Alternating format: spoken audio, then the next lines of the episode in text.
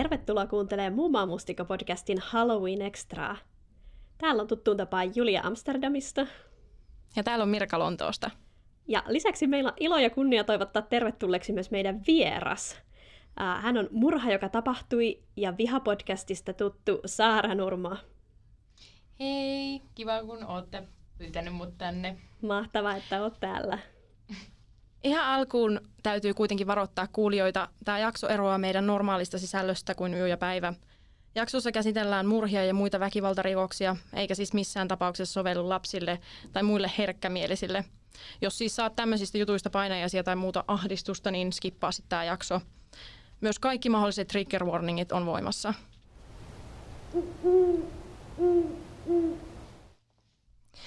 No niin, mutta siis asiaan. Me oltiin jo jonkin aikaa kaavailtu vierailija-episodia, jossa haastateltaisiin jotakin muuta ulkosuomalaista. Ja minä sitten True Crime-fanina tietenkin kuuntelin Saaran Murha, joka tapahtui podcastia, jossa Saara mainitsi asuvansa Lontoossa. Ja siitä se idea sitten lähti. Saara ystävällisesti suostui meidän kutsuun ja ajankohta näin Halloweenin tienoilla inspiroi tämmöisen Frankensteinin hirviön lailla yhteen nidotun ulkosuomalais True Crime-yhteistyöepisodin. ja täällä me nyt ollaan sitten Shortlitsissä. Joo, todella hienossa studiossa äänittämässä. Mä yleensä äänitän kotona pöydän alla tai pöydän päällä tai missä liian, niin tää on todella hienoa. Me ollaan yleensä jossain semmoisessa tyynylinnassa Joo. myöskin makkarin lattialla. Terveiset täältä tyynylinnasta. Aivan. Mä en siis Amsterdamista en päässyt Lontooseen, niin mä istun täällä makuuhuoneessani. No niin. Ja kiitos vielä Saara, että oot täällä. On tosi kiva, kiva saada sinut tänne meidän vieraaksi. Mutta me voitaisiin aloittaa vaikka näistä kaikista yleisimmistä ulkosuomalaisille esitetyistä kysymyksistä. Eli milloin ja miksi sä muutit Lontooseen? Öö, mä muutin tammikuussa 2020, eli reilu puolitoista vuotta sitten, vähän ennen kuin korona alkoi. Aika ja, jännittävä aika muuttaa. Joo, joo se oli vähän semmoinen, äh, no siis muutenkin jännittävä tilanne, koska Brexit. Niin niin se oli vähän sellainen, että nyt tai ei koskaan Jep. pakko lähteä ennen kuin portti menee kiinni. Ja siis tota, mä oon parisuhteessa brittimiehen kanssa ja niin. tutustuttiin hänen kanssaan 2018 eh, Kreikassa. Ai ja oltiin sitten tota, vähän aika puolitoista vuotta siinä etäsuhteessa ja sitten päädyttiin tällaiseen ratkaisuun. Täällä on etäsuhteiden konkareita sitten useampikin. Eikö se ole se tavallinen syy? Näinhän se on. Onko sitten mitään, mitä sä erityisesti kaipaat Suomesta? On aika paljonkin itse asiassa ja mä oon asunut aikaisemmin Pariisissa ja silloin jo huomasin sen, että sitä kotimaata arvostaa, kun siellä ei ole. Joo. Ja jotenkin en, en kokenut olevani mitenkään Suomi-fani, kun mä asuin siellä ja niin kuin, mä oon asunut itse asiassa aika ympäri ämpäri Suomea, että mä oon asunut Helsingissä, Tampereella ja Jyväskylässä. Niin tota, en jotenkin silloin ehkä arvostanut sitä niin paljon, että, että esimerkiksi, että minkälainen luonto meillä on. Joo. Ja kuinka niin kuin, onhan täälläkin ihan hirveän kauniita kaikki kaupungit. No toisaalta nyt kun kävelin tuosta Bethnal Greenistä tänne, niin se ei ollut kauhean kaunista. Että, että tota, mutta siis täällä esimerkiksi maaseutu on ihan hirveän kaunista, kuten on Suomessakin. Joo. Mutta tota, ehkä semmoisia niin kuin, sitä semmoista välitöntä metsänläheisyyttä, että Helsinkihän on aika niin kuin metsäinen myös. Niin. Ja siellä pääsee niin kuin 20 minuutissa metsään, jos sä haluat. Niin täällä, tää on, täällä, täällä on niin kuin isoja puistoja ja onhan, niin kuin, onko se Epping Forest, on tosi niin kuin, eikö se ole Epping Forest? Joo. On. Pohjoisessa. Niin, niin se välitön metsänläheisyys on ehkä Suomessa niin kuin siistiä. Joo. Kyllä se semmoinen on itsellekin, että menee Suomeen, niin metsään Joo, sinne sitä joo. sitten. Joo, munkin, mun, mun vanhemmat asuu ihan täysin Jorpakossa, niin, joo, niin mulle riittää se, että kyllä. mä menen vanhemmille, että mä olen Jorpakossa. Kyllä. ja siis täällä Hollannissa musta tuntuu, että täällä ei, täällä ei oikeasti ole sellaisia metsiä. Mä että Briteistä sentään löytyisi oikeasti metsämetsää, jos jonnekin menee, mutta täältä on jotenkin hakattu kaikki pois ja sitten ne vähäiset puut, mitä tänne on jätetty, niin ne on jotenkin niiden väliin ei saa mennä kävelemään, vaan pitää pysyä poluilla tai niin kuin asfaltoiluilla teillä. Joo. Joo, Ranskassa oli toi vähän sama juttu, että, että siellä oli niinku, onko siellä yli kaksi puistoa koko, tai siis mä asuin Pariisissa, niin Pariisissa oli siis yli kaksi puistoa, ja joka, puolessa, pu, pu, joka puolella oli vaan, että älä kävele nurmikolla tai älä kävele puiden Niin kuin se museossa niiden ympärillä niin. on nauhat, että älkää menkö Just tänne näin. nyt sotkemaan. Joo. Siis sama, mä tajusin sen myöskin asuneena täällä, että aina kun mä menen Suomeen ja ollaan laskeutumassa Helsinki-Vantaan lentokentälle, niin, niin joka puolella on puita ja metsää, Niin jota jo. mä en ollut jotenkin ennen ehkä ajatellut, että silleen, no, Suom- Suomen pääkaupunki, eihän siellä mitään metsää ole, mutta kyllä siellä on metsää aika paljon. Kyllä. Joo. No sitten tästä edetään kohti meidän näitä kauhistuttavia Halloween-tarinoitamme. Minkälainen sun niin kuin, turvallisuuden tai turvattomuuden tunne tai kokemus on ollut sit, niin kuin, täällä versus Suomessa tai ehkä jopa Pariisissa? Öö, jos olisit kysynyt multa öö, ennen tämän vuoden maaliskuuta, ennen Sarah Everardin murhaa, Joo. niin vastaus olisi ollut tosi eri, mutta tällä hetkellä on kyllä aika silleen turvaton olo Lontoossa kolmekymppisenä naisena. Öö, ja siis toki tämä on ihan globaali ongelma, että naisia ei arvosteta ja naisia raiskataan ja murhataan harva se sekunti. ja tota, nauroin, mutta ei ole siis hauska asia. Öö, öö, mutta siis jos mä vertaan vaikka Pariisia ja Lontoota, niin Pariisi on ehdottomasti niin kuin tuntuu epämiellyttävämmältä esimerkiksi öisin. Että siellä on Mhm. niin kuin, en mä tiedä, että johtuuko se siitä, että jotenkin siellä on se niin kuin, en tiedä mitä siinä ilmassa on, mutta jotenkin jos kävelee kaduilla, niin siellä tulee hirveän he- herkästi miehet huutelee ja lähtee perään. Sitä ja catcallingia. catcalling. Myös kulttuuriero mun mielestä. Joo, joo. Ja jotenkin se niinku, mä haluan, san, mä haluan käyttää sanaa niinku seksuaalisuus on jotenkin niinku läsnä siellä koko ajan. Joo. Toki mun on sanottava, että, että mulla on vähän eri niinku elämäntilanteet. Et mä olin esimerkiksi Pariisissa sinkkunaisena Mm. ja täällä mä oon parisuhteessa olevana naisena. Joo. Niin siinä on pissi ero, koska pääsääntöisesti mä kuljen mun miehen kanssa. Toki mm. oon kulkenut myös yksin, mutta pääasiassa, jos me ollaan vaikka yöelämässä tai jossain, niin mä olen miehen seurassa. Niin silloinhan sitä ei niin paljon tuu, kuin sitten taas, jos on sinkkunaisena yökerhossa tai kävelemässä yöllä kotiin, niin se on ihan eri juttu. Mä en ole Pariisissa asunut, mutta on siellä sen verran ollut nuorena naisena kuitenkin niin kuin ihan turistina, että Joo. samanlainen kuva on mulla. Entäs Julialla Amsterdamissa? No mulla on täällä kyllä tosi turvallinen olo sekä niin kuin keskustassa että meidän omassa naapurustossa öiseenkin aikaan. Vaikka toisaalta mä jotenkin kiinnittänyt huomiota siihen, miten täällä on tosi vähän, tai tosi huonosti katulamppuja aina välillä, että saattaa huomata olevansa jossain tosi pimeässä kulmassa. Mutta sitten toisaalta mä oon niinku hirveän harvoin liikkeellä jalan, vaan mä pyöräilen kaikkialle, niin, niin sitten musta tuntuu, että se niinku lisää sitä turvallisuuden tunnetta, että tietää, että pyörällä pääsee nopeasti karkuun. Joo, se on kyllä totta. Mulla ei ole pyörää, mutta suurimmaksi osaksi en pelkää liikkua edes iltaisin, siis niin kuin enemmän kuin esimerkiksi Suomessa. Että kyllähän se niin kuin kaikkialla musta tuntuu, että naisilla aika pelottavaa pimeällä aj- ajalla e- erityisesti. Ja muutaman kerran on täällä tullut semmoisia ahistavia tilanteita, mutta sitten mä mietin, että ihan samanlaisia mulla tuli Helsingissä. Että ei se niin kuin sinänsä ole mitenkään erityisesti Lontoossa vain tämmöistä tapahtuisi sitten, että niin. Mutta mä en tiedä, mulla on jotenkin silleen, niinku, mm, musta tuntuu, että Helsingissä, tai siis Suomessa, kun mä voin niin kun käyttää mun äidinkieltä siihen, että mä voin vaikka sanoa jollekin, että paino helvettiin siitä tai Niin. jotain, niin se tuo mulle niinku enemmän sitä, niinku, että mulla on semmoinen itsevarmempi olo, että mä pystyn puolustautumaan. Mutta täällä niinku, toki olen hyvä Englannissa ja käytän sitä koko ajan, mutta jotenkin se, että se, se jotenkin Sä oot vähän vieraalla maalla, sä oot vähän niin kuin, Niin. ei sitä ko- kotikenttäetua. Niin, joku semmoinen, että ei ole sitä niin, että mä en ole nyt kotona. Joo. että mä en niin tunne täällä kaikkea. Ja sitten myöskin siis se, mikä on ihan totta, että Helsingissä ää, keskustan esimerkiksi tuntee. Jos sä niin olet helsinkiläinen tai asut siellä, niin hyvin nopeasti tulee se niin kuin keskustan alue tutuksi. Mutta täällä ei ole keskustaa niin kuin varsinaisesti, mm. vaan on niin kuin monia pieniä keskustoja. Ja en mä ole täällä esimerkiksi käynyt kaikissa paikoissa. Niin, niin sit se, että et voi olla, että mä oon lähdössä vaikka niin kuin ihan uudelta alueelta himaan, missä mä en tiedä niin kuin, juttuja. Ja sitten jos siellä vaikka, ei ole nyt siis käynyt, täytyy koputtaa, ei ole kukaan käynyt mun kimppuun, mutta tota, siinä on se etu niillä ihmisillä, että ne tuntee varmaan alueen paremmin kuin minä.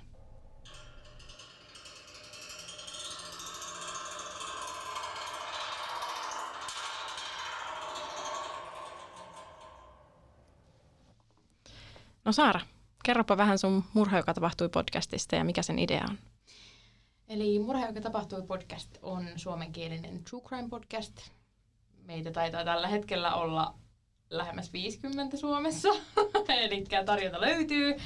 Ähm, eli käsittelen erilaisia äh, henkirikoksia ja muita väkivallan tekoja ympäri, ma- niin kuin ympäri maailman, mitä on tapahtunut. Ja sitten mulla on toinen podcast nimeltä Viha Podcast, joka käsittelee nettikiusaamista ja somehäirintää. Ja mä oon tehnyt sitä kuusi jaksoa ja se on nyt ollut toistaiseksi tauolla jonkin aikaa. Mulla on vielä kaksi jaksoa sitä tulematta, mutta katsotaan koskee jatkan. Mutta tästä joka tapauksessa inspiroituneena, kun tätä jaksoa ideoitiin, niin, niin mä keksin, että jos käännetäänkin koko homma päälailleen ja me Julian kanssa kerrotaan murhi, murhista, jota on, jota on, tai tämmöisistä rikokstarinoista, joita on tapahtunut sitten meidän nurkilla täällä. Mä ihan ensimmäisenä vaan sanoisin siitä, että mä en nyt sitten tässä mun tarinassani aio käyttää tämän tekijän nimeä, koska mä jossain vaiheessa True Crime-fanina itse tajusin, että mä tiedän kaiken maailman murhaajien nimiä kymmenittäin, mutta en varmaan osaisi niin kuin, nimetä heidän uhrejaan yhtä monta. Ja tämä alkoi niin kuin, ällöttää mua niin paljon, että mä oon tehnyt sitten tämmöisen linjauksen. Joo, mä ajattelin ihan samaa silloin, kun mä aloitin mun podcastin, että mä oon esimerkiksi nimennyt kaikki mun jaksot uhrien mukaan. Joo, mä huomannut sen, joo. Ja yritän tota, välillä se on kyllä aika hankalaa löytää uhreista tietoa, että enemmän tuodaan sitä kyllä sitä niin kuin tekijää ja mikä hänessä oli vikana ja kuinka, niin kuin mitä on lapsena tapahtunut, että siitä on tullut hirveä, mutta siitä uhrista ei ole ihan hirveästi välttämättä aina tietoa. Niinpä. Ja sillä tavalla, että mä ymmärrän, että median täytyy valita myös tämmöisiä, mitä mä kutsun niin superpahisnimiksi, nimiksi, että jos ei tiedetä, kuka tekijä on, niin häntä täytyy kutsua jollakin nimellä. Mutta jos meillä on esimerkiksi tuntematon vainaja, niin häntä kutsutaan Jane Dogeksi tai John Dogeksi, eikä, eikä niin kuin joksikin tämmöiseksi jotenkin tosi mystisellä tai tämmöisellä pahamaineisella Joo. nimellä. Joo. Niin, niin tota, mä en aio myöskään tälläkin, tälläkin tarinan murhaajalla on sellainen nimi, mutta se sitten löytyy varmaan Googlesta, jos jotain tosissaankin kiinnostaa.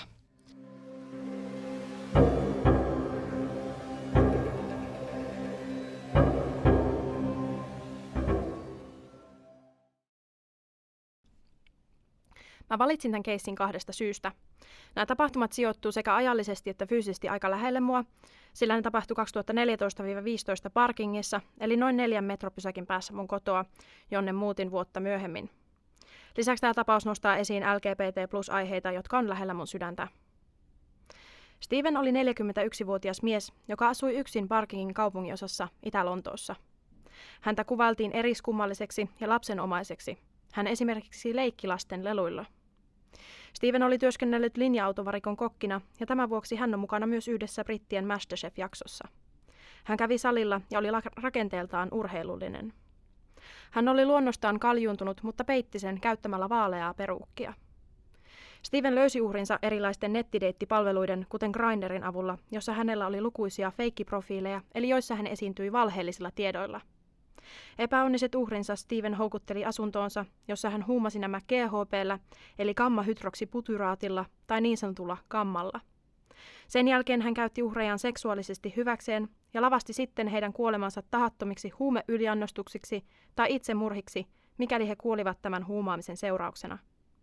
Stevenin rikokset eskaloituivat neljän nuoren miehen murhaan.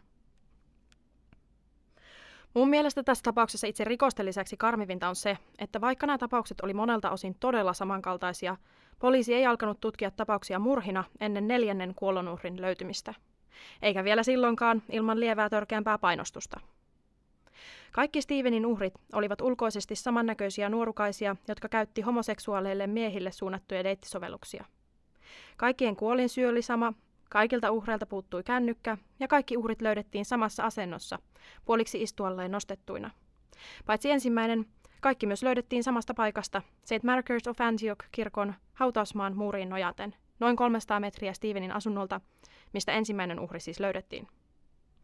Toisen ja kolmannen Stevenin uhreista, jotka löydettiin vain kolmisen kuukautta ensimmäisen jälkeen ja kolme viikon välillä toisistaan, löysi vieläpä sama koiran ulkoiluttaja nainen.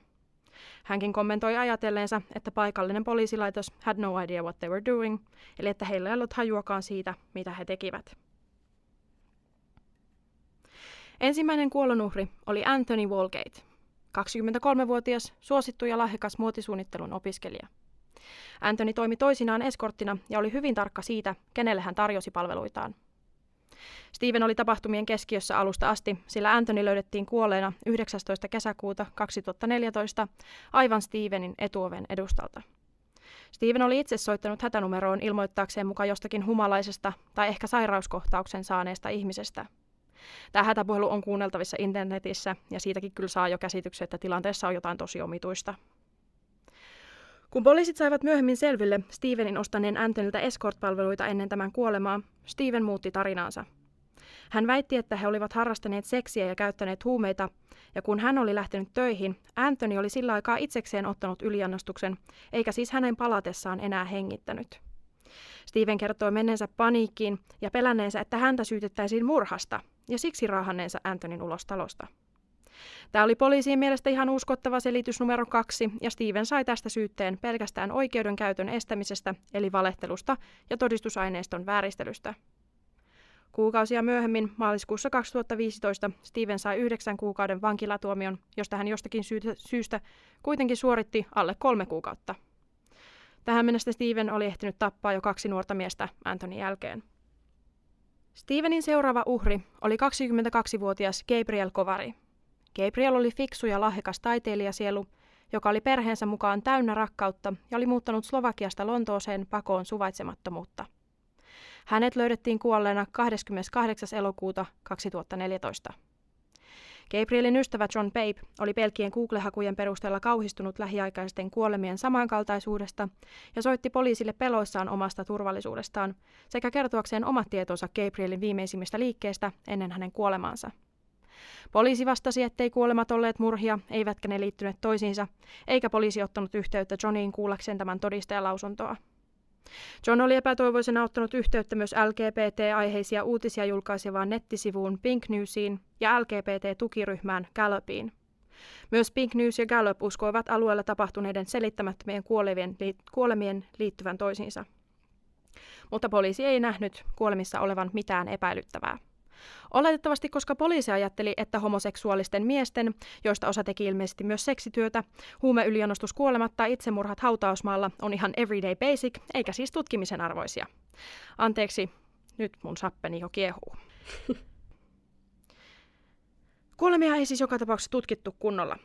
Kolmas uhri oli Daniel Whitworth, kentistä Lontooseen muuttanut 21-vuotias, aktiivinen, älykäs ja ulkoilusta nauttiva intohimoinen kokki – hänet löydettiin kuolleena 20. syyskuuta 2014.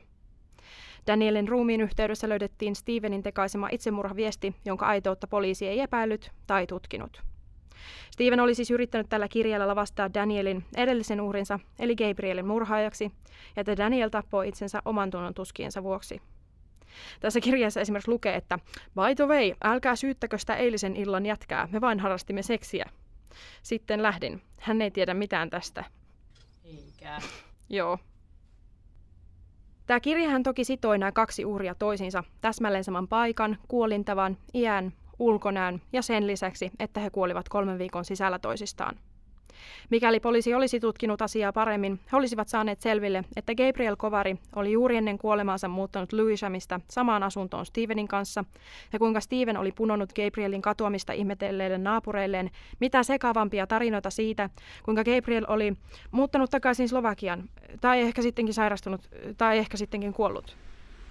Muutenkaan mitään todistusaineistoa löytöpaikoilta ei testattu eikä todistajia kuultu, vaikka niin uhrien perheenjäsenet kuin LGBT-aktivistitkin yrittivät kyllä painostaa poliisia. Neljäs uhri oli 25-vuotias Jack Taylor. Toisista huolenpitävä, hyvän tekeväisyyttä ja vapaaehtoistyötä harrastanut trukinkuljettaja Dagenamista. Hänet löydettiin kuolleena 14. syyskuuta 2015. Myös Jackin sisko joka soitti poliisille noin viikon kuluttua veljensä kuolemasta kysyäkseen tutkimuksesta, oli järkyttynyt kuullessaan, ettei mitään tutkimusta ollut käynnissä. Hän oli myös pelkkien Google-hakujen perusteella lähempänä totuutta kuin poliisi, koska hän huomasi samankaltaisuudet heti. Vasta kaksi viikkoa Jack Taylorin kuoleman jälkeen poliisi kertoi löytäneensä valvontakamerakuvaa Jackista ja toisesta miehestä, mutta että he eivät silti yritä tunnistaa tätä toista miestä.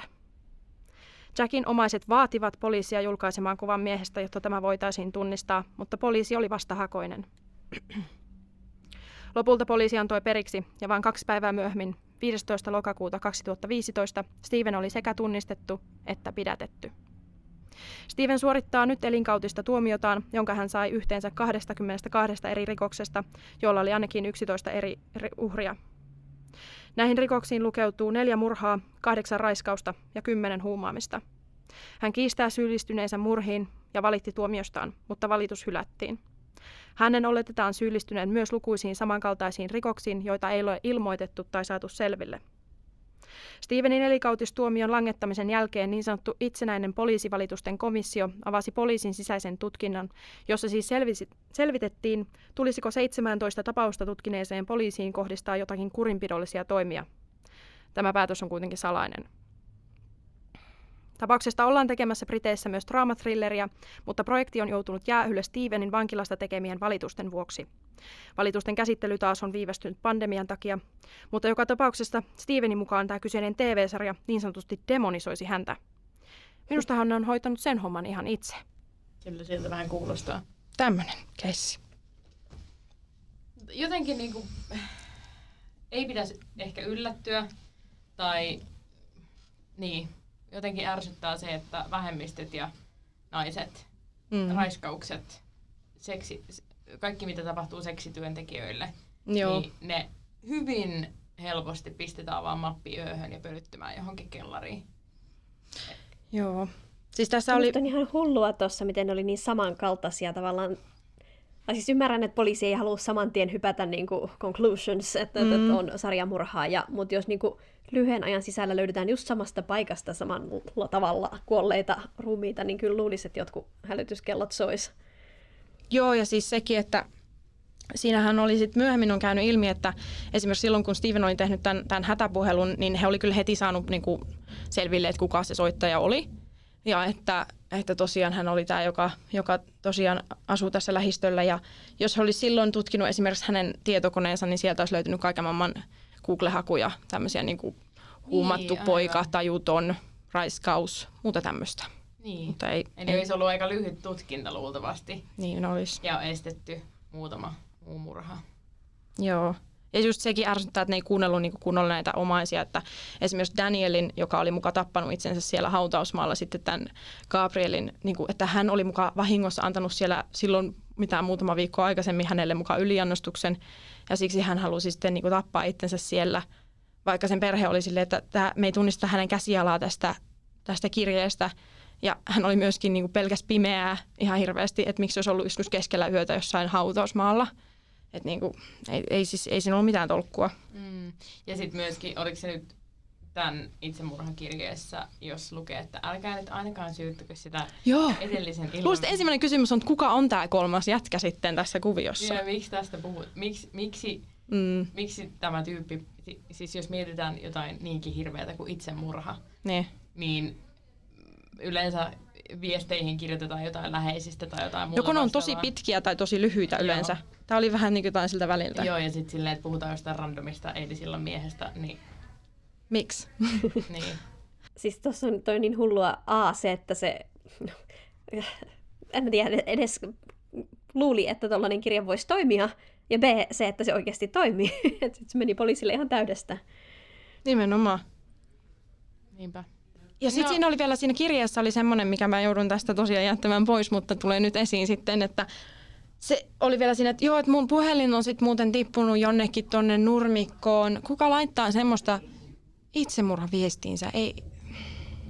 Ja kuitenkin ei se niinku siihen sopinut, mutta se sopi tosi hyvin Stevenin tähän niinku modus operandiin kylläkin, koska kaikilta mm. uhreilta puuttu puhelin, koska niistä olisi löytynyt se, että hän on ollut yhteydessä tietenkin niin, näihin uhreihin sitten aivan. joku appsien ja muiden niin kuin, kautta.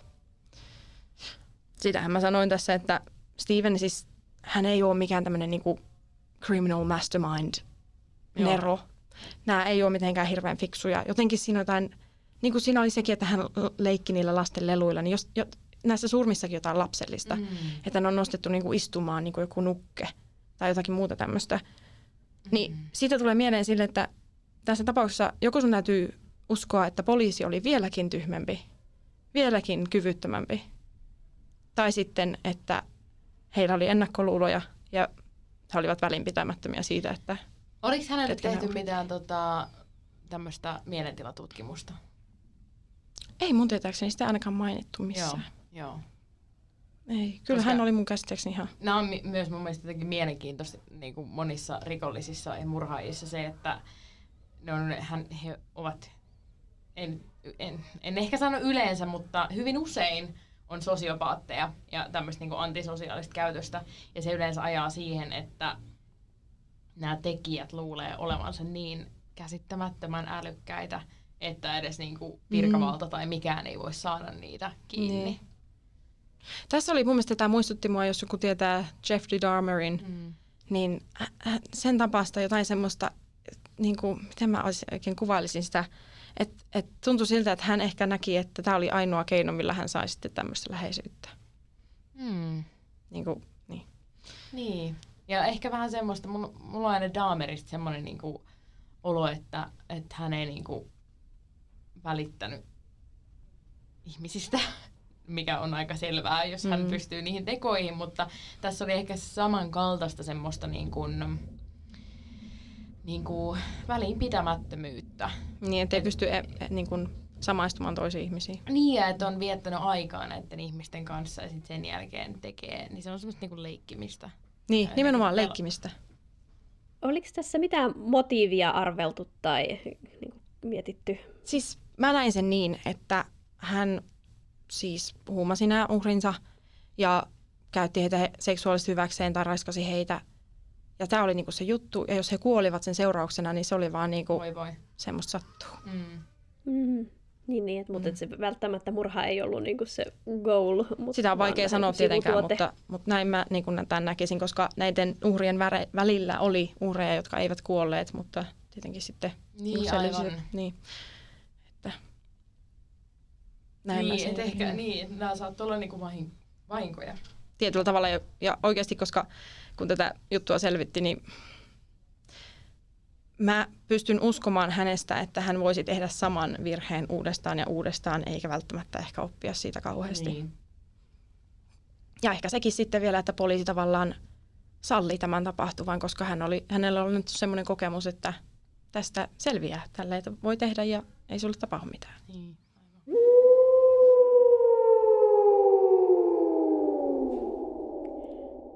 Sitten olisi välikysymys Saaralle, koska sä olet nyt murhaekspertti. niin miten sun mielestä, onko jotain eroa siitä, minkälaisia niin kuin suomalaiset rikostapaukset on versus vaikka brittiläiset tai niin kuin, muun maalaiset rikokset, vai onko rikos samanlainen kaikkialla?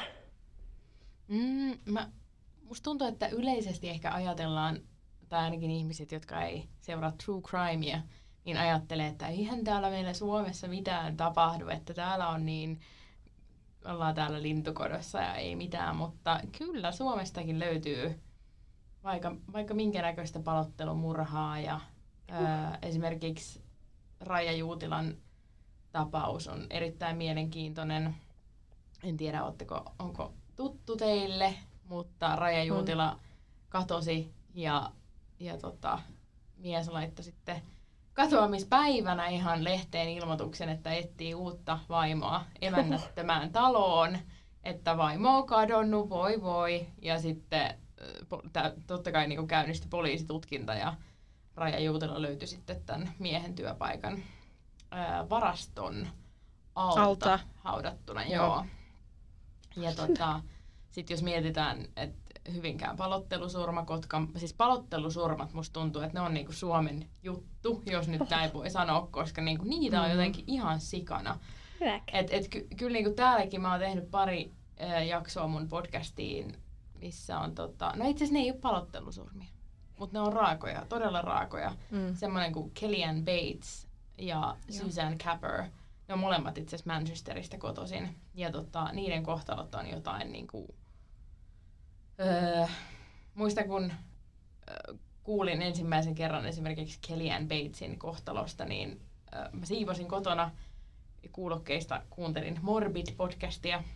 On kuunnellut sitä samaa. Ja tota, mun oli ihan pakko istua alas, koska se oli jotain niin, että mä en nyt tässä viitti mennä siihen, koska mm. se vaatii niin paljon sisältövaroituksia, mutta niin kun, järkyttäviä asioita. Mutta mm. en mä usko, että niin kun, mun mielestä rikos on niin kun, se on maailmanlaajuisesti sama. Mm. Että kaikenlaisia asioita saa, tapahtuu ihan jokaisessa maassa. Ainoa, että se täytyy sanoa, että, että tämä aiemmin mainittu Sarah Everardin murha, mikä niinku järkytti itseäni henkilökohtaisesti todella syvästi, missä siis lyhyesti voin kertoa, että siis äh, Wayne Cousins oli äh, Lontoon poliisi ja hän oli, niinku oli, esitti olevansa poliisin äh, niinku virkatehtävissä. Hän oli siviilivaatteissa silloin. Mutta... Hän oli siviilivaatteissa, mm. mutta esitti olevansa Joo niin kuin poliisiasialla. Ja sanoi, että Sara oli niin kuin rikkonut näitä COVID-rajoituksia. Joo, ja hän pidätti Sarah Everardin äh, kadulla kaikkien niin kuin, useiden silminnäkijöiden edessä ja pisti Sarahin autoon käsiraudoissa, ajo sadan kilometrin päähän kenttiin ja missä sitten raiskasi murhas tämän, eikä ole siis osoittanut katumusta. Mm-hmm. Niin mun on vaikea kuvitella, että tämä tapahtuisi Suomessa. Niin. Öö, en ehkä ole niin kuin, ylipäätänsä mikään poliisifanaatikko, mm.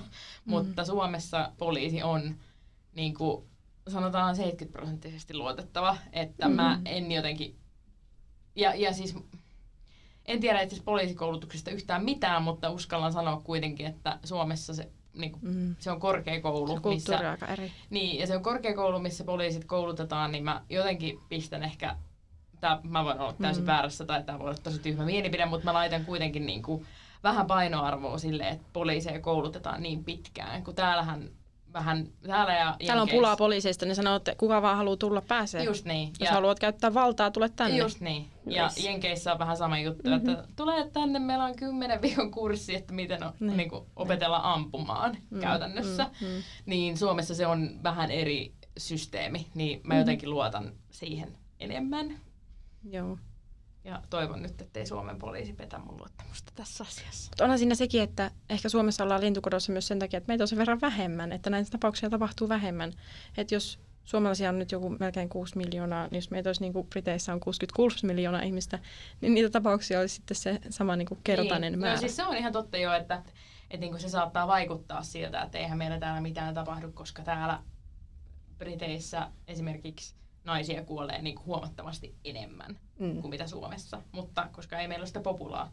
Se, että niin kuin, niin, tämmöisissä asioissa korostuu se, että Suomessa on 5 miljoonaa ja täällä on 66 miljoonaa. Siinä on niin kuin Nimenomaan. valtameren kokoinen ero.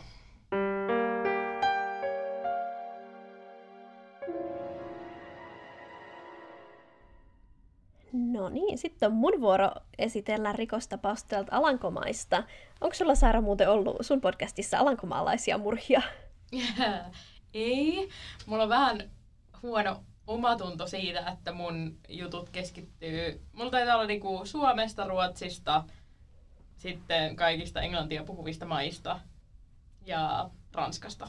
Mutta tota, Aika ki- hyvin. Mut kielimuuri on se, mikä niinku vähän rajoittaa näitä. Että olisi kiva kiva tota, tehdä enemmänkin monipuolisesti, mutta... No sepä. Mua vähän jännitti tähän valmistautuminen, kun mä ajattelin, että nyt lukee hollanniksi uutisia, mutta se onnistui ihan hyvin. No niin, mutta joo, siis mä valitsin tapauksen, tämä on aika tunnettu täällä Hollannissa, mutta oli mulle itselle ihan uusi.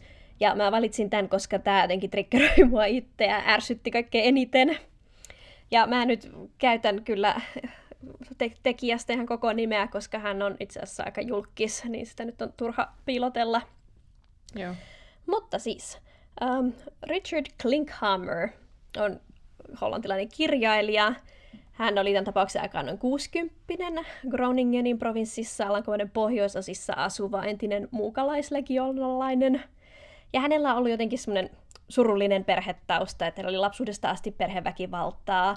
Hänen perhe, perheellä oli jotain natsisympatioita ynnä muuta sellaista, että ei ehkä kasvanut kaikkein parhaissa olosuhteissa – ja sitten aikuisena hänellä itsellä on ollut tosi omituisia naiskuvioita. Esimerkiksi hänen vaimonsa on hänen ex-vaimonsa Otto Sisko. Että siellä on tapahtunut jotain tosi outoa. Mutta um, tämä rikos tapahtuu vuonna 1990 kun eränä päivänä Richard ilmoittaa vaimonsa Hanneloren, eli hänin kadonneeksi. Ähm, ei löydetä mitään jälkiä siitä, minne Hannelore olisi kadonnut, ja hyvin nopeasti aletaankin sitten epäillä henkirikosta. Ja kuten yleensä tällaisissa tapauksissa, niin ensimmäinen epäilty on tietty aviomies.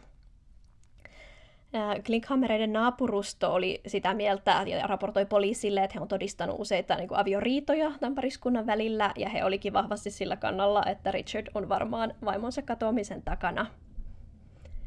Mutta poliisi ei sitten kuitenkaan etsinnöistä huolimatta löydä mitään, esimerkiksi niin kuin ruumista, e-, e-, eikä, eikä mitään muutakaan, joten heillä ei oikein ole tapausta. Että he kuulusteli Richardia, joka oli pääepäiltynä tässä. He laittoivat ne hetkeksi putkaankin ja kuulusteli, mutta mut ei saanut miehestä irti mitään. Heidän talo ja piha tutkittiin koirien kanssa ja jopa Hollannin armeija teki niin kuin, lentokoneella sen skannauksen heidän talon, talon yli infrapunakameroilla, että ne löytäisi jotain, en mä tiedä löytyisi, voisiko infrapunakamera löytää jotain niin kuin, haudattuja ruumiita. Ähm, Mutta joo, eli mitään ei oikein saatu irti. Ja vähän aikaa sitten Hanneloren katoamisen jälkeen Richard alkaa kirjoittaa uutta romaania. Ja hän tarjoaa sitä kustantajalleen. Ja tämä hänen kirjansa on nimeltään hollanniksi Woensdag Gerachdag, eli vapaasti suomennettuna jauheliha keskiviikko, joka kertoo miehestä, joka unelmoi vaimonsa tappamisesta. Ja tämä kirja kuvaa seitsemän eri niin tapaa tappaa ja hankkiutua eron ruumiista. Eli todella ihana kirja. Yksi niistä tavoista esimerkiksi on, että jauha vaimo lihamyllyssä ja syötä palaset puluille. Mm, apua. Mun mielestä tämä oli jotenkin tosi ällöä ja jotenkin uh. myös niin kuin alentavaa, että tiedätkö, ei edes syötetään jollekin koirille, vaan syötetään puluille. No, Richardin kustantaja piti tätä kirjaa vähän liian kammottavana ja kirjaa ei julkaista, mutta kuitenkin kun huhut siitä, tai en tiedä, olisiko joku versio sitten lähtenyt leviämään, ja jollakin tavalla Richardista tulee sitten niin kuin tunnettu hahmo Hollannin mediassa ja kirjallisuuspiireissä, ja erityisesti rikoskirjailijoiden joukossa hän saa mainetta tällä julkaisemattomalla teoksellaan. Ja hänen ympärillä pyörivä mysteeri kiehtoo ihmisiä, ja häntä kutsutaan esim. TV-esittymisiin ja haastatteluihin niin kuin vastaamaan kysymyksiin tästä vaimon katoamisesta tai mahdollisesta murhasta. Ja Richard itse on aika outo hahmo. Hän tykkää vihjailla sit, niin kuin vaimon kuolemasta tai murhasta ja antaa tosi ympäripyöreitä vastauksia. Hän ei kiellä eikä myönnä. Ja hän myös kertoo niin kuin, tosi mustia vitsejä ja on niin kuin, overall aika creepy dude. Ja hän nauttii saamasta huomiosta ja elää tosi railakasta elämää Hollannin kulttuuripiireissä. Ää, myöskin hyvin alkoholihuruista elämää. Hänellä on esimerkiksi nyt sitten noin kuusi vuotta sen vaimon katoamisen jälkeen hänellä on 35 vuotta itseään nuorempi naisystävä, eli hän oli tässä semmoinen kuusivitonen ja silloin mikä, kaksivitonen naisystävä. Ja he haluavat sitten yhdessä muuttaa Amsterdamiin jollaksi jotenkin lähempänä, missä kaikki tapahtuu. Ja tämän niin kuin uuden elämän rahoittamiseksi Richard, hänen täytyy julistuttaa vihdoinkin tämä vaimo Hannelor virallisesti kuolleeksi, jotta hän voi alkaa nostaa leskeneläkettä mikä mun mielestä on taas niin kuin aika törkeä veto tässä vaiheessa. Mm-hmm. Ja myöskin hän haluaa myydä heidän talonsa, joka oli siellä niin kuin Groningenissa, koska talo oli myös Hanneloren omistama, niin vasta kun hän on kuollut, niin hän voi sen, Richard voi sen myydä. No, kuinka käykään sitten? Tämän talon uudet omistajat päättävät remontoida puutarhavajan, ja sen alta löydetään vaimon ruumis. No, tässä vaiheessa Richard sitten tunnustaa tekonsa ja, ja hän on hakannut vaimonsa jonkinlaisella mailalla kuoliaaksi ja sitten ruumiin kaivannut, hän on kaivannut kuopan puutarhan vajan alle ja täyttänyt sen kuopan sementillä ja sitten vielä laittanut siihen kompostin päälle, että se peitti kaikki mahdolliset hajut, mitä mätänevästä ruumiista mm-hmm. voisi tulla, mutta mitään motiivia tälle teolle ei oikeastaan ole saatu. Ähm, no Richard tuomittiin vankilaan tästä seitsemäksi vuodeksi, mutta hän istui siellä vain kaksi hyvän käytöksen vuoksi uskomatonta. Oh my god. Ja sitten vielä mun mielestä niin inhottavin käänne tässä kaiken jälkeen on, että vuonna 2007 se hänen kirjansa Jauheliha keskiviikko lopulta julkaistaan, koska nyt hän on jotenkin tunnettu, tunnettu murhaaja ja tiedätkö, en mä tiedä oikein, kustantaja vissiin muutti mieltään sitten tämän julkisuuden innottamana, että, että tämä hänen murhakirjansa on nähnyt päivän valon. Ja Richard itse kuoli 2016, että hän ei ole enää nauttimassa kirjan tuotoista, mutta mun mielestä tämä oli jotenkin vaan ihan ällöttävä juttu. Mä, jotenkin, äh, mua pistää vihaksi. Todella ällöttävä ja mä itse öö, en, en siis voi sanoa, että tykkään, mutta siis teen paljon lähisuhdeväkivalta tapauksista, koska se on Suomessa niin yleistä. Mm-hmm. Mutta mm-hmm. onhan se siis ihan niin kuin ympäri maailman todella yleistä, että on kotiväkivaltaa ja, ja nimenomaan niin päin, että, että miehet hakkaa vaimoja. Mm-hmm. Niin pistää kyllä vihaksi ja todella jotenkin ö, ylimielinen tämä Richard. On jo, siis musta tää on jotenkin Sitten niin... se oli kaksi vuotta vankilassa, mä en pääse siitä yli. Mm. Niin, kaksi vuotta, joo. Ja siis mun mielestä tässä on nimenomaan se, mitä Saara sanoi aiemmin, että monet niin kuin just murhaajat on sitten niin ylimielisiä, että ne kuvittelee, että mikään ei pysty heihin. Että hän on niin kuin sitten koko hän, hän on kuvitellut, että hänen, hänen tekonsa on jotenkin niin hyvin piiloteltu, että hän voi kirjoittaa sitä kirjan eikä, eikä kukaan räpätä silmiään ja hän voi kehuskella mediassa ehkä tappaneensa vaimonsa eikä mitään voi tehdä. Niin Toki... tavallaan niin kuin heilutella sitä kameran edessä, mm. että hei, mä oon ehkä mahdollisesti tappanut mikä Joo, ja sitten jotenkin ällöä, miten kuitenkin niin kuin kirjallisuuspiirit ja kulttuuripiirit jotenkin nosti hänet tämmöiselle jalustalle. Joo, mm. kyllä, kyllä, kyllä. Semmoinen pahamainainen sankarihahmo. Mm-hmm. Mutta ilmeisesti, mitä mä sitten luin tätä tutkimusta tehdessä, niin jotenkin ihmiset oli kuitenkin aika yllättyneitä siitä, että se oikeasti oli tappanut sen vaimonsa. Että ehkä kaikki oli sitten jotenkin ajatellut, että se on vaan su- suuri puheinen. Niin siis onhan toi tavallaan niin kuin ihan ymmärrettävää, että jos joku on niin avoin jostain, niin ihmiset haluaa, lähtökohtaisesti ihmiset haluaa uskoa, että kukaan ei ole paha ja että me eletään ihan kivassa maailmassa, joten sitä ajatellaan sillä lailla herkästi, että no ei se nyt ainakaan sitten ole sitä tappanut, jos se tällä lailla vihjailee mm-hmm. siitä ja repostelee tällä asialla, niin ei, ei sitten ainakaan, mutta no.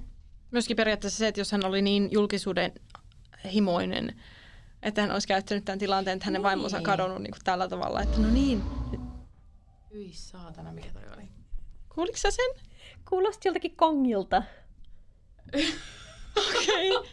Nyt täällä alkaa kummitella. Ja mä siis jo nauhoitin tänään mun oman Halloween-jakson, missä mä keräsin kuulijoilta paranormaaleista ilmiöistä tarinoita, niin mä oon vähän spooked. Uhu, no niin, joo. Hän no niin, Richard on nyt kuollut, joten ehkä mä nyt lakkaan puhumassa hänestä Joo. Joo. Joo. Öö, todella mielenkiintoinen tapaus kyllä kaiken mm. puolin. Ja myöskin se, että et, en tiedä saitko selville, että miksi nämä uudet omistajat kaivo sen sementin läpi, vai oliko siellä niinku ihan ruumiin etsinnät käynnissä? Ei, mä ymmärsin, että he halusivat vaan tehdä niinku remonttia sinne joko okay. vajaan, että he tekee uuden vajan, tai, tai aikovat ottaa koko vajan pois, ja sitten sieltä löytyykin tämmöinen outo sementtihauta. Tästä tulee mieleen, että kuinka monen tiedätkö, talossa tai jossain taloalla jotain, mistä niin kuin, asukkaat ei tiedä mitään. Että siellä on. Joo, ja tämähän on itse asiassa, mä yhdessä jaksossa kerroin, äh, mikä se sukunimi on, Reina Marokin, hänen murhasta. Ja siinä oli kanssa, että tota, uudet omistajat, tai siis ihmiset osti talon ja pisti, ne oli ostanut sen niin kuin sisältöineen käsittääkseni, mm. että esimerkiksi varasto oli täynnä kamaa. Ja sitten, ei kun, se oli niin, että se, ää, jossain jenkkitaloissahan on se semmoinen koroke tavallaan, mihin se talo on rakennettu mm-hmm. päälle. Ah, joo. Ja sä pääsit sinne. Se niin, crawl space. Just se. Niin tota, sieltä siis äh, ihmiset oli ostanut uuden talon ja käynyt siellä crawl spaceissa ja löytänyt sieltä tynnyrin, minkä sisällä oli muumioitunut nainen. Ja Oho. sitten kävi ilmi, että tota, se oli edellinen omistaja oli murhannut yhden rakastajansa ja sitten jättänyt sinne.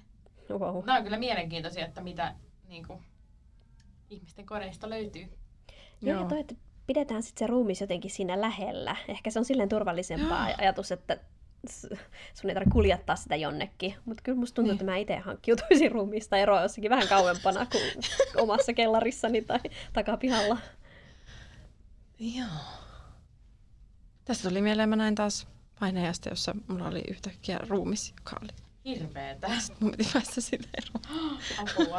Mutta jotenkin tuosta Julian statementista tuli mieleen, kyllä. Näin varmaan itsekin sitten toimisin. Mä luulen, että mulla menee nämä true crimeit vähän liian niin. pitkälle tuonne psyykeeseen.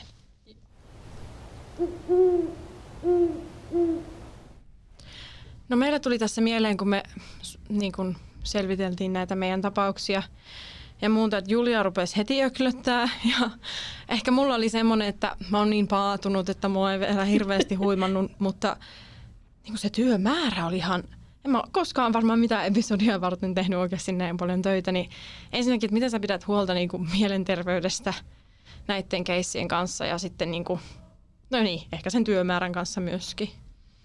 Mm, mulla on toistaiseksi silleen, ei ole vielä niin nämä tapaukset tullut esimerkiksi uniin. Et on toki niin kuin jotain tapauksia, mitkä on mennyt ihon alle. Esimerkiksi kaksivuotiaan James Bolgerin murha on, niin kuin on käsittämättömän kamala. Ja öö, niin kuin siitä piti kirjoittaa aika hitaasti. Et ei pystynyt esimerkiksi, niin kuin, et, niin, siitä piti kirjoittaa tosi hitaasti ja ottaa niin kuin paljon taukoja. Ja, niin kuin, mutta mä oon myöskin puhunut sitä, että, että monet mun podcastin kuulijat tietää tämän, että, että mä oon tosi herkkä ja mä itken usein, kun mä teen näitä jaksoja. Ja itse asiassa me puhuttiin toimittaja Raija Pellin kanssa, kun se oli mun podcastissa vieraana, niin puhuttiin siitä herkkyydestä ja tavallaan, että kun tekee rikosten kanssa mm. töitä, että miten sitä pitäisi käsitellä, koska jotenkin musta tuntuu, että tälle niin kuin alalle lainausmerkeissä annetaan hirveän semmoiset niin kylmät kasvot. Että pitää mm. olla semmoinen juro, joka kestää näitä juttuja ja mm. tämä on kovaa hommaa ja niin kuin, että ei se ole meidän ei se ole meidän surua surra niiden niin kuin uhrien omaisten puolesta. Mutta kyllä mä sanon, että se on ihan perusempatiaa, että jos hommat menee niin kuin ihon alle tai tuntee jotain. Ja kyllä se niin kuin tässä niin kuin True Crime podcastia kirjoittaessa, että kyllä, kyllä ne jutut menee ihon alle, mutta silloin pitää vain ottaa vähän enemmän niin kuin aikaa. Ja esimerkiksi tämän James Bulger jakson mä kirjoitin silleen, että se oli mun kauden viimeinen jakso. Eli sitten me jäin niin kuin monen viikon tauolle taas. Niin. Että ei tarvinnut. Että saisit pitää semmoisen ihan niin kuin pitkän tauon siinä. Mutta se, minkä mä oon kokenut sellaiseksi niin kuin tosi raskaaksi tässä on toi niin kuin ehkä, ää, niin kuin, miten mä sanoisin, nämä oheistuotteet, mitä tulee podcastissa. Eli esimerkiksi mulla on Instagram ja siellä on välillä vaikka trolleja tai ihmisiä, jotka vaan lämpimikseen tulee vittuilemaan jostain asioista. Anteeksi, että kiroilen teidän ei podcastissa. Haittaa. En tiedä, onko tämä perhepodcast. Mä oon, mutta no, ei ainakaan tämä jakso. niin, no totta.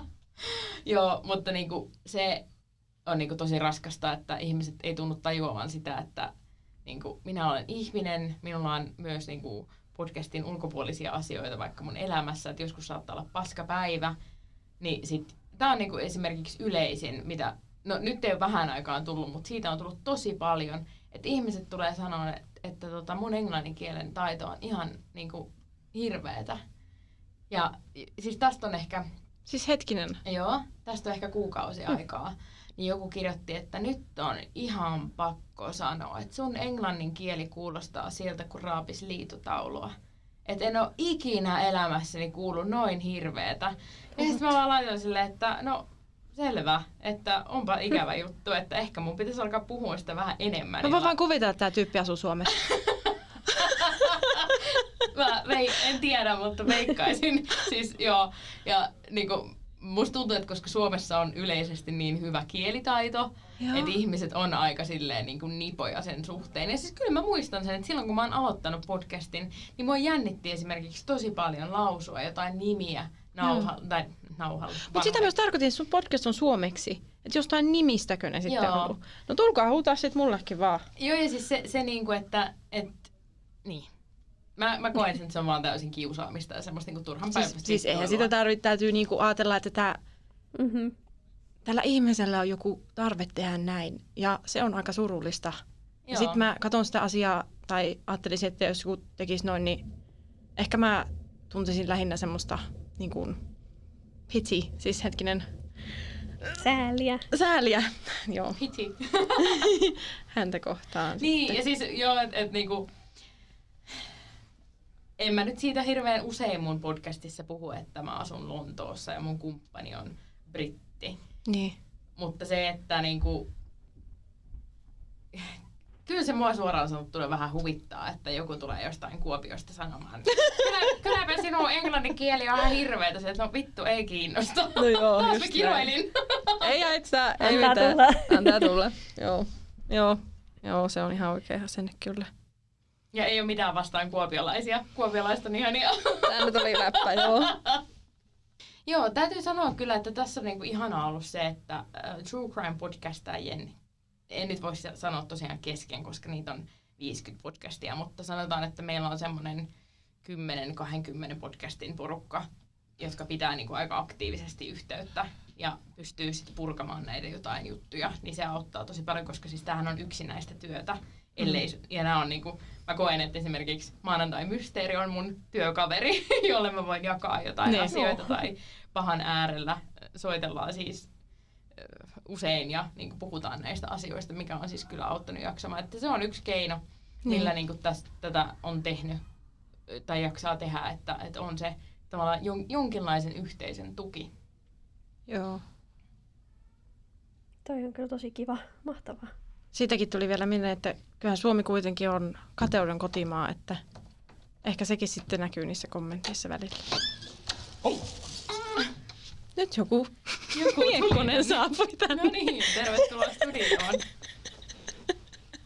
Alright, okei. Okay. What? Tänne siis a- a- avautui yhtäkkiä tuo ovi ja joku tyyppi lu- luuli tulevansa kummittelee. tänne. Luuli tulevansa tänne, mutta ei tullutkaan. Joo. Happy Halloween! No mutta Mirka, menetkös vielä sun toiseen keissiin? Joo. Mun piti siis tehdä keissi niin kuin Camdenissä naisia vainonneesta murhaajasta, joka oli myös tappanut Rotterdamissa, koska mä ajattelin, että se sopii tähän podcastiin. Ja että tämä murhaajahan oli kotoni, kotoisin Burtonista, jossa mun poikaystävä taas on asunut suurimman osan elämästään. Mä ajattelin, että mulla on tämmöisiä linkkejä tähän tapaukseen. Mutta sitten kun mä rupesin tutkimaan tätä tapausta, niin kävi ilmi, että kyseessä on kaksi eri miestä. Oi. Ja mä ihmettelin, että kuinka mä oon voinut sekoittaa nämä tapaukset, että, niin kuin, että onko mä ihan sekaisin. Mutta mä luulen, että kun te kuulette tämän tarinan, niin, niin alkaa valjeta, että miten tämä sekaannus on sitten tapahtunut. Tästä tuli nyt joka tapauksessa tämmöinen eräänlainen murha-aiheinen ajankuva 90- ja 2000-luvun Lontoosta ja erityisesti Camdenistä. Tarinamme alkaa Lontoosta 80-luvun loppupuolella, kun yhdysvaltalainen ohiosta kotoisin oleva menestynyt 30 valokuvamalli Melissa Halsted tapaa samanikäisen Johnin. Puuseppänä työskentelevällä Johnilla oli takanaan epäonnistunut ja väkivaltainen avioliitto, ja hän oli Melissalle ihan yhtä väkivaltainen kumppani kuin entiselle vaimolleenkin. Vuonna 1988 Melissa karkoitettiin maasta hänen viisuminsa päätyttyä ja Melissa pakeni Manner Eurooppaan. John etsi häntä ympäri Eurooppaa, kunnes viimein 1990 hän löysi Melissan Amsterdamista. Tällöin Melissa soitti siskolleen kertoakseen Johnin vainoavan häntä. Melissa sanoi, että kukaan ei ikinä, että, anteeksi, Melissa sanoi, että mikäli hän katoaa tai kuolee, John on syyllinen. Melissa kertoi Johnin uhkailleen tappavansa hänet ja että kukaan ei ikinä löytäisi hänen ruumistaan. Toukokuun 3. 1990 Rotterdamin poliisi huomasi epäilyttävän sotilasvoimien varustekassin kelluvan Verste- Westersingel-nimisessä kanaalissa. Sukeltajat löysivät laukusta naisen ruumiin, jolta puuttui pää ja kädet. Tämän vuoksi ruumis jäi tunnistamatta ja pysyi sellaisena aina 2008 asti, jolloin DNA osoitti ruumiin olleen Melissa Halstedin. John oli laittanut, anteeksi, taittanut ja köyttänyt ruumiin kahtia ja laittanut painoja kassin pohjalle, sitten matkustanut ruumissakin kanssa tunnin junalla Amsterdamista Rotterdamiin laittaakseen sen kanaaliin. Helmikuussa 2001, eli 11 vuotta myöhemmin Lontoon Camdenissä, joukko kalastamassa olleita 10-vuotiaita poikia havaitsi Regents-kanaalissa King's Crossin lähistöllä kelluvan laukun. Kauhukseen he löysivät sen sisältä ihmisen jäänteitä.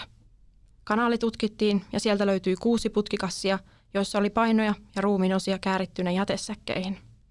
Myöhemmin selvisi, että uhri oli Liverpoolista lähtöisin oleva 31-vuotias kahden lapsen äiti Paul Fields.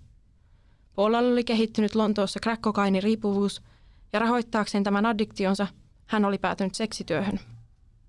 Johnia epäiltiin murhasta, koska hän oli Paulan entinen miesystävä, mutta hänet vapautettiin pian todisteiden puuttuessa. Vuonna 2011 hänet tuomittiin elinkautiseen sekä Melissan että Paulan murhasta, mutta John ei ollut todellakaan ainoa kämdenlainen naisten vainoja tuohon aikaan. Tony oli Burton on Trentissä Staffordshireissa syntynyt 51-vuotias eronnut neljän lapsen isä, jolla oli taustassaan alkoholi- ja um- huumeongelmia, mielisairauksia sekä syytöksiä seksuaalirikoksista, ja hän oli ollut vankilassa varkauksista, häiriökäyttäytymisestä päihtyneenä sekä entisen vaimonsa lähestymiskiellon rikkomisesta. Vuonna 2000, eli vuosi ennen Paula Fieldsin murhaa, Toni muutti Camdeniin ilmeisesti ollakseen lähellä Kings Crossin asemaa, jonka alueella prostituodut tuohon aikaan viihtyivät. Tony, oli nimi, Tony nimittäin osti heidän palveluitaan tiheästi. Tämän lisäksi hän oli pakkomielteisen kiinnostunut Lontoota 1288 riivaneesta Viltä ja Jackista, jonka uhrithan olivat prostituoituja. Vajaata vuotta Paula Fieldsin löytymistä myöhemmin, tammikuussa 2002, Poliisi kutsuttiin Camdenlaiseen taloyhtiöön, kun naapuri oli valittanut oveen tehdystä graffitista ja ton, ton, Tonia syytettiin vandalismista. Poliisi halusi jututtaa Tonia ja tutkia hänen asuntoaan, minkä aikana he löysivät avaimen huoneeseen, jonka Tony väitti olevan hänen kämpi, kämpiksensä. Tämän huoneen sängyltä poliisit löyti, löysivät 28-vuotiaan Sally Whitein alastuman ruumiin. Sälillä oli syntymästään asti selkärankavaurion aiheuttama aivovaurio ja hän oli jäänyt koukkuun crack-kokainiin ja työskenteli Kings Crossin alueella prostituoituna. Hänen päässään oli vamma, josta oli vuotanut verta, ja hänen reidessään oli puramejälki, jonka poliisit arvelevat tulleen Tonin hampaista. Patologi Freddy Patel kuitenkin määritti ruumiinavauksessa kuolin syksi sepelvaltimotaudin aiheuttaman sydänkohtauksen, eli luonnollisen kuoleman. jonka vuoksi poliisille ilmoitettiin, ettei ole mitään tapausta, jota tutkia. Poliisit tekivät harvinaisen pyynnön ruumiinavauksen tekemisestä uudelleen, mutta sama patologi antoi saman lausinnon kuin aiemmin, väittäen, että kyseessä oli luonnollinen kuolema, eikä ruumiissa ollut väkivallan merkkejä, viitteitä rikokseen tai toisen ihmisen osuuteen. Poliisin oli pakko lopettaa tutkinta. Myöhemmin samana vuonna, joulukuun 30 aamulla, koditon mies etsi saman kämdelaisen taloyhtiön roskalaatikoista ruokaa, mutta löysinkin säkkejä, joissa oli kahden naisen ruumiin osia. Seuraavana iltana poliisin laajentaessa etsintöjä kadun toisella puolella sijaitsevan taloyhtiön roskalaatikosta löydettiin lisää ruumiinosia. Naapurit kertoivat poliisille, että heitä epäilyttää tietty omituinen naapuri, Tony, joka liikuskeli kaiken päivää ja yötä eri naisten kanssa. Kun poliisi meni tutkimaan Tonin asuntoa, ovi oli jo valmiiksi raollaan. Etenä oli sotkuinen, seinillä oli omituisia keltaisia ja punaisia symboleja, ja makuuhuoneen oven alalaita oli tutkittu, tukittu kollegehousuilla ikään kuin eristeenä. Tästä huolimatta huoneesta tuleva haju oli ilmeinen. Enteisen tapaan huone oli sotkuinen ja rempallaan, ja yhdessä nurkassa poliiseja odotti jätesäkkeihin verhottu torso, jonka päällä oli käsisaha ja veitsiä. Tounua, ei löytynyt asunnosta, ja hänet etsintä kuulutettiin. Noin viikkoa myöhemmin Tounilla nähtiin sairaalan tupakkahuoneessa hänen hakiessaan lääkkeitä kaksisuuntaiseen mielenhäiriönsä. Henkilökunta hälytti poliisit ja Tooni pidätettiin. Poliisi tutki Toonin asunnon siihen aikaan uutta luminolia käyttäen, eli siis sitä spreitä, mikä reagoi valot sammuttaessa, että se saa niin valot sammuttaessa, että se saa myös pestyt verijäljet hohtamaan sinisinä. True Crimein klassikkoilmaisua käyttäen It lit up like a Christmas tree, eli Tonin asunto hohti kuin joulukuusi. Verijälkiä oli pesuhuoneesta lähtien joka puolella Uhrien käsiä tai päitä ei löydetty, mutta DNA-testi osoitti toisen uhrin olevan 34-vuotias Bridget McLennan, joka asui Camdenissa ja elätti itseään seksityöllä. Toisen uhrin henkilöllisyys saatiin selvitettyä hänen rintaimplanttien sarjanumerolla. Hän oli Nottinghamilainen Elizabeth Ballard, joka oli myös King's Crossin lähistöllä työskentelevä prostituoitu. Valitettavasti oikeastaan kaikista näistä uhreista, mutta etenkin Tonin uhreista oli tosi vaikea löytää tietoa vaikka tapaukset ei ole mitään kovin vanhoja. Jotenkin tulee taas semmoinen olo, että näiden naisten status seksityöläisenä oli vaikuttanut asenteeseen, että heillä ei ole väliä, ihan niin kuin Tony ajatteli. Todella toivon, että tätä ei enää tehtäisi tai se muuttuu, koska mua ällöttää, että näistä murhaajista on sivu- ja dokumenttitolkulla asiaa, mutta näistä syyttömistä murhatuista naisista on tiedossa nimi, ikä, kuva ja se, että he olivat sotkeutuneet huumeisiin tai prostituutioon. Semmoinen. Joo, toi on kyllä, niin kuin tässä jaksossa ollaan jo aiemmin käyty läpi, että on jotenkin surullista, että tietyt ihmisryhmät ei vaan kiinnosta mm. tippaakaan. Joo. Jotenkin karmaiseva vielä etenkin miettiä, että miten silloin 90 2000-luvulla olisi olla... Nyt meillä on Everard ja Sabina, jotka on, siis, ja ne on vaikuttanut mun turvallisuuden tunteeseen.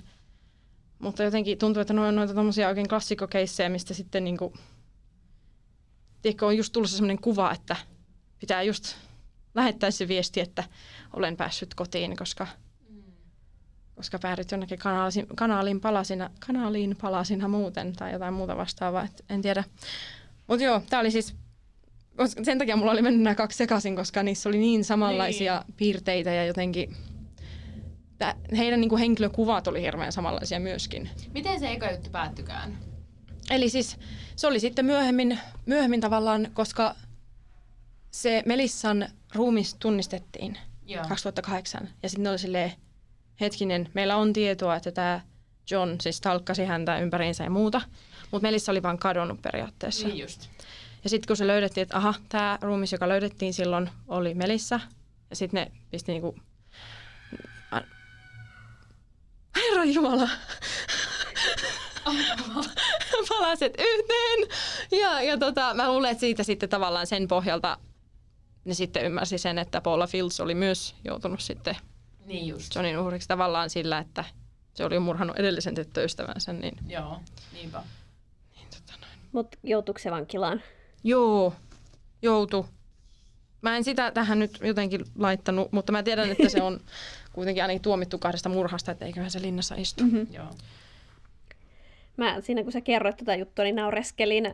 Ja jos joku nyt ihmettelee, mitä mä siellä naureskelin, niin siis oli siis se, kun sä sanoit, että se matkusti Amsterdamista Rotterdamiin heittääkseen sen ruumiin Siis kanaaliin. joo, mä nauroin tälle itse, Niin. mä poistin tästä lause, jossa mä sanoin, että mä en ole ikinä kuullut tilannetta, jossa älä mene merta edemmäs kalaan, niin kuin ilmaisu sopisi siihen paremmin. Mä en ymmärrä, miksi kukaan vielä semmoisen ruumiin kanssa matkustaisi junalla tunnin niin kuin kanaaleja etsimässä, kun Amsterdam oli lähtöpaikka.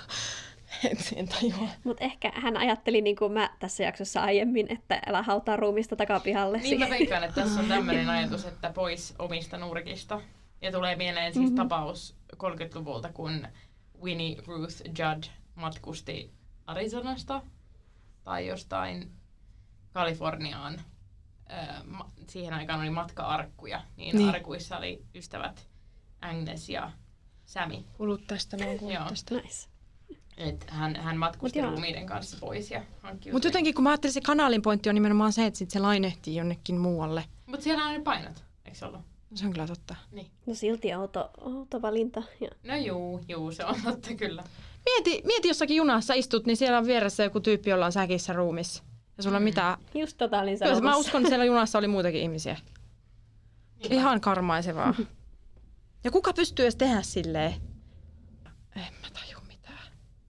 Niin siinä mielessä, Hän kyllä, ki- esittää normaalia. siinä mielessä kyllä kiinnostaa niinku se, vaikka tässäkin jaksossa kritisoitiin sitä, että murhaajista puhutaan aina paljon, mutta että se, että mihin se ihmisen mieli pystyy ja mihin se tuollainen psyyke venyy, että sä pystyt niin. vaikka olemaan jonkun ruumiin kanssa jossain. Ja... Siis siitähän mä, mä itse ajattelen, että se mun viehätys tulee siitä, että mä en pysty ymmärtää, jonka takia mulla on Se semmoinen kiinnostaa. ikin semmoinen loppumaton niin kuin kiinnostus, että siis miten mä haluan ymmärtää, miten tämä, on voinut, miten tämä ihminen on voinut tehdä näin ja miten se on voinut tällä tavalla. Ja siitä se niin kuin tavallaan tulee, eikä jotenkin semmoisesta, että mä jotenkin kauheasti Fani. ihailisin Niin, tämmöisiä niin, niin, juttuja niin, niin. ollenkaan. Niin ja siis mä uskon, että se on niinku 90 prosentilla on Niin. niin. just se, että niitä Niin. niin. kiinnostaa se, että miten... On niin paljon niinku avoimia kysymyksiä, mihin itsellä ei ole vastauksia. Ja myöskin semmoinen, se on ihan inhimillinen tarve niin kuin tavallaan, se on tietoa vaaroista ja uhkista, mm. jotka on Mm. toisaalta tosi mun mielestä tärkeitä sillä tavalla, että musta on ihan luonnollista haluta tietää niin kuin, what to look out for, eli että niin kuin, Mm. mihin, mihin, mitä tavallaan varoa. Joo, siis tää on niinku, ö, mielenkiintoinen, mitä on tapahtunut. Tässä mä oon mun siskojen kanssa tosi läheinen ja silloin kun mä aloitin mun podcastin, niin ö, ainakin toinen siskoista kuunteli aktiivisesti. Ja sitten jossain vaiheessa se oli silleen, että en mä kyllä niinku pysty enää näitä kuuntelemaan, että nämä vaikuttaa muhun liikaa. Ja sitten mm. hän, hän lopetti kuuntelun. Mutta sitten mä puhut, mä en nyt enää muista mi, mistä niinku, sanotaanko nyt vaikka perheväkivallasta. Mm. Ei se ehkä ollut tämä, mutta kuitenkin jostain niinku henkirikosten muodosta puhuttiin. Ja sitten mun sisko oli silleen, että mutta onneksi sitä ei kyllä niinku Suomessa tapahdu. Sitten mä olin silleen, Hmm. No itse asiassa äh, tät, niinku, tilastot on tällaiset ja näin ja näin Mm. paljon tapahtuu ja näin paljon vaikka... Siinä on niinku eri, eri, eri rikoksia, mitä mä niinku kerroin mun. Suomihan on nimenomaan kotiväkivallan kannalta Joo, aika ehkä, ehkä, ehkä, se ei ollut kotiväkivalta, mutta se Joo. oli joku tämmöinen Joo, kategoria, niin. kategoria mistä mun sisko oli silleen, että ei sitä tapahdu. Ja mä olin, että no itse asiassa sitä tapahtuu ihan hirveästi. Ja sitten se oli vaan se, että Saara, älä kerro mulle näitä juttuja, että mä oon paljon niinku onnellisempi, että kun mä en tiedä mitään, niin se on Mm. niinku parempi. Mikä niinku varmasti monille ihmisille on, että Mm. et, et ha- halutaan uskoa siihen, että ja siis kyllä mäkin haluan siihen perusturvallisuuden tunteeseen uskoa ja totta Mhm. kai mulla on se perusturvallisuuden tunne. Musta tuntuu, että se liittyy nimenomaan siihen, että mä haluan tietää, että sit mä voin tuntea olon turvalliseksi, kun mä tiedän, mitkä ne vaarat Niin, ovat. En niinpä. tiedä. Joka, niin, niin. Tai sitten toisaalta se on semmoinen turvallinen tapa tu, niinku, saada vähän jotenkin vaaraa Siis elämäänsä tää oli- tai nähdä, nähdä, nähdä sitä Tää pahuutta oli pointti, turvallisella tavalla. Koska jossakin sanottiin, että True Crimein kuluttajista ihan niin kuin valtava suuri osa on naisia. 90 prosenttia taitaa olla. Kyllä. Ja mä oon miettinyt tätä, siitä oli erilaisia, sitten mä kuuntelin jonkun psykologin podcastia tästä ja hän sitten siinä analysoi, että mitä voisi olla. Ja oli myöskin se, että naisille meidän yhteiskunnassa, länsimässä kulttuurissa, tai varmaan muissakin totta kai, mutta niin kuin, että ei me saada oikein, niin kuin, me ei saada ilmaista meidän aggressiota, jolloin se semmoinen aika karukin niin kuin näkökulma tavallaan siihen, että sä voit kuunnella tämmöisiä juttuja ja silloin se, niin kuin, se tavallaan niin kuin sen kautta jotenkin Tunnet niitä. kuule tämmöistä. Tai jotenkin, en mä niinku oikein sanoa, mutta jotenkin, en mä nyt usko, että se on silleen, että jee, olisin tässä nyt murhaaja tai mitenkään tälleen, vaan se on vaan tämmöinen niin kuin alintajuinen Mm. viehätys sit siihen. Että tavallaan niin kuin, Ja mä oon lukenut jostain, että, että naiset ku- kuluttaa sitä sen takia, että, että tavallaan öö, niin osa, suurin osa näistä true crime-tapauksista on tapahtunut naisille. no sekin, joo. Ja se, että voi tavallaan, kun sä kuuntelet podcastia siitä aiheesta, niin sä voit niin sanotusti turvallisen välimatkan päästä kuunnella sitä, Mm. että mitä muille naisille on tapahtunut ja näin poispäin. Joo, se sama sekin, että minkä takia Sara Everardin keissi otti niin koville, oli se, että kuitenkin itse ollut lontoolaisena vielä naisena niin monesti siinä tilanteessa, ja sitten jotenkin ajattelin, että siinä on mitään eroa, Joo. olisiko se hän tai minä. Joo, joo. joo ja siis sen Mä takia- pääsin kotiin, hän ei päässyt. Tässä Joo. on ihan hirveetä. Joo, ja siis sen takia se varmaan mullakin meni niin, mä oon kuitenkin poliisia pelkäävä suomalainen, Niin. että jos joku poliisi tulisi täällä Juu. sanomaan mulle, että hei, sinä oot tehnyt tuhmasti, nyt laitetaan Mm. sut käsirautoihin ja En mä uskalta äkkiä. sille mitään sanoa. En. Mä Mm. ojentaisin ranteet ja sanoisin, että selvä, me sitten mennään. Niin sen takia se tuntuu niinku, mm, henkilökohtaiselta. Niin, niin on.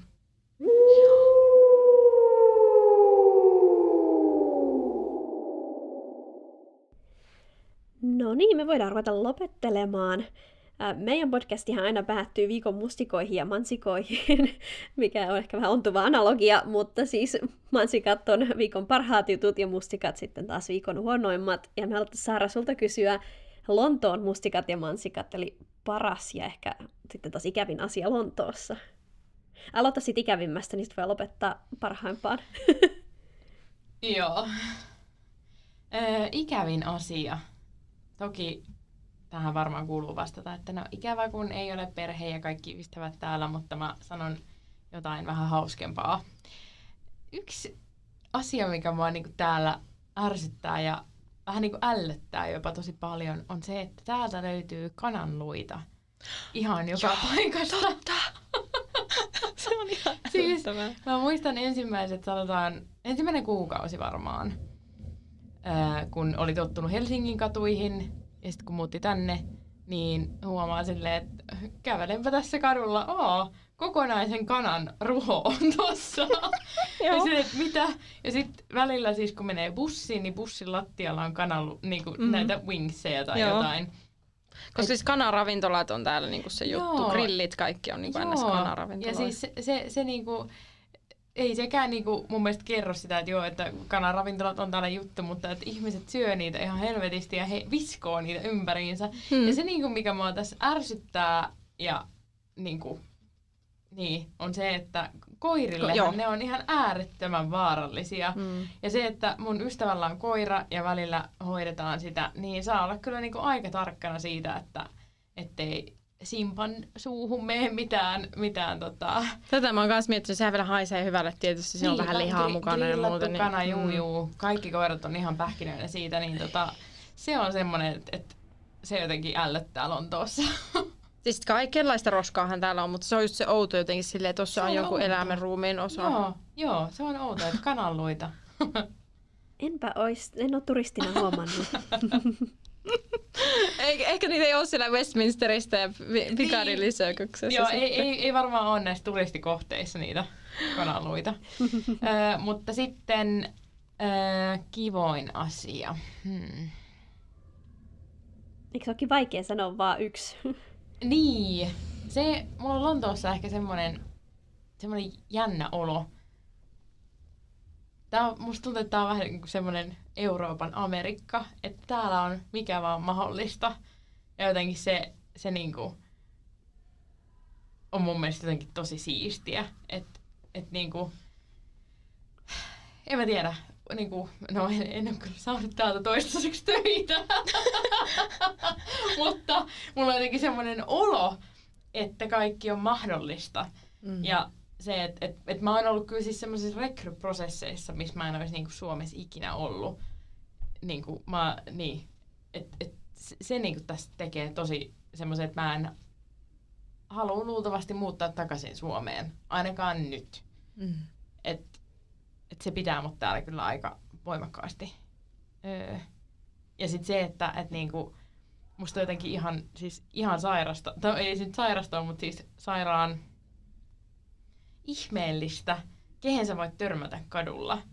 Hmm. Niin kuin mä muistan, mä oon yhden kerran käynyt täällä yökerhossa, ja se oli siis ennen koronaa, koska siis elämäni Lontoossa on koostunut pelkistä lockdowneista. Joo. mutta Eli sä et ole vielä päässyt maistamaan edes. No nyt alkaa olla aika normaalia, Niin. mutta No joo. kuitenkin. Mutta tota, me oltiin siis tämmöisessä äh, underground-baarissa vuosi sitten helmikuussa. Meillä, äh, se oli tämmöinen niinku reggae, äh, reggae-ilta. Ja tota, siis se oli semmoinen todella omituinen pikkuinen baari. Ja meillä oli, niinku, oli minä, mun poikaystävä ja sitten meidän ö, kämppiksiä ja yhteisiä kavereita. Ja sitten varmaan ehkä 50 muuta ihmistä. Ja Sex Education-ohjelman koko se näyttelijäkaarti. Oh. Ai, nyt on kateellinen. Joo. Joo. Ja mä muistan, että mä olin siis niinku jotenkin dorkana suomalaisena siellä, että miten tämä on mahdollista. Että, siis enpä tietenkään niinku tehnyt mitään, mutta mä Niin. olin siis todella niinku starstruck. Joo, että miten tämä on niinku mahdollista, että mä täällä niinku tanssin näiden kanssa. Niin. Mutta et, et se niinku mun mielestä Lontoossa, toki onhan meillä Suomessakin maailmanluokan tähtiä, joku Jasper Pääkkönen on ihan niinku Niin meillä on se yksi. niin Meillä on se yksi. Ja on myös muita. Joo, mutta Ei, tuntuu, joo. että ne on sitten mennyt ja pysyvät poissa. Niin, niin joo. Mutta et, et, et se niinku tässä täs kaupungissa on jotenkin tosi siistiä, että et, Se oli vähän niin kuin siinä meidän episodissa, jossa mä sanoin parhaita puolia, että täällä on kaikkea ja kaikkea. Ka- ka- Kaikkea. kaikki ja kaikkea. Eli niin kuin Niin. kaikille jotakin. Ja, niinpä. ähm, Ja kaikenlaisia ihmisiä ja niinku, se, joo, siis se, että... et- kaikki on et- täällä. Niin, kaikki on täällä. Joo. Semmoinen fiilis, tunnistan ton itse. Niin. Joo. joo, All right. siinä oli mun mansikka. Mahtavaa. Kiitos Saara. Kiitos Mirka. Kiitos, että kutsuitte. Oli, tosi Oli ihana, ihana, että tulit tänne. Meillä, tää oli jotenkin tosi jännittävää mulle. Mä oon niin, Tämä on tämmönen tietynlainen unelma mulla ollut, että kuitenkin True Crimea niin kauan seurannut ja sunkin podcastia ja kaikkea. Ja sitten silleen, olisipa jännittävää tehdä tämmöistä. Niin nyt mä sain vähän tämmöisen niin kuin bite-sized Niin, aivan. kokeilun tästä. Jees. All right. Ja tosi hauskaa Halloweenia kaikille. Hauskaa Toivottavasti teitä Halloweenia. hirvittää ja kauhistuttaa. Niin, rauhallista Halloweenia. Hei hei. All right. Moi moi! moi moi!